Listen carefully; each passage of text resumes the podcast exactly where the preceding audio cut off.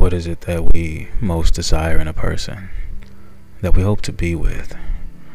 It seems simple enough until we actually have to define such a person.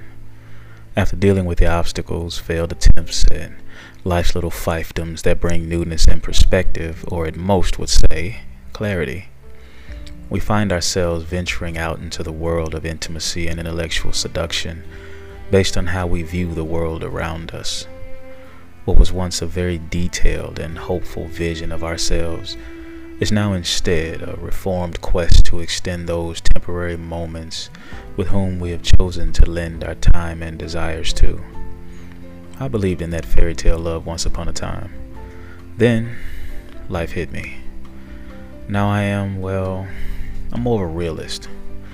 I found that I can experience as much of that uncharted love from as many in as many ways as I like if I'm willing to give them the very part of me that they may be missing. It can be a little lonely at times, but it's not enough to change my mind. At least not for the moment. Casper.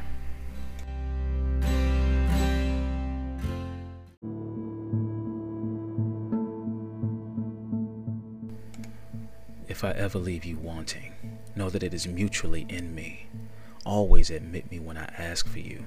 Within your solitude, visualize our pleasures of being. Nothing short of an essence of intimately, intricately seeing beyond believing. Beginning again and again, taking in what others couldn't fathom, gathering what past couldn't capture, embracing what presence couldn't attend to, evolving into what our statuses couldn't opinionize. Grab yourself and hold me tightly. Insert your fingers and taste your responses to me. Walk inside of you as you know me. Digest me. Exhale the relief from me. Release your restraints and submit to the thoughts of me. Give in to me. Let me inside of you. Allow me to slowly find you. Then let go. I got you.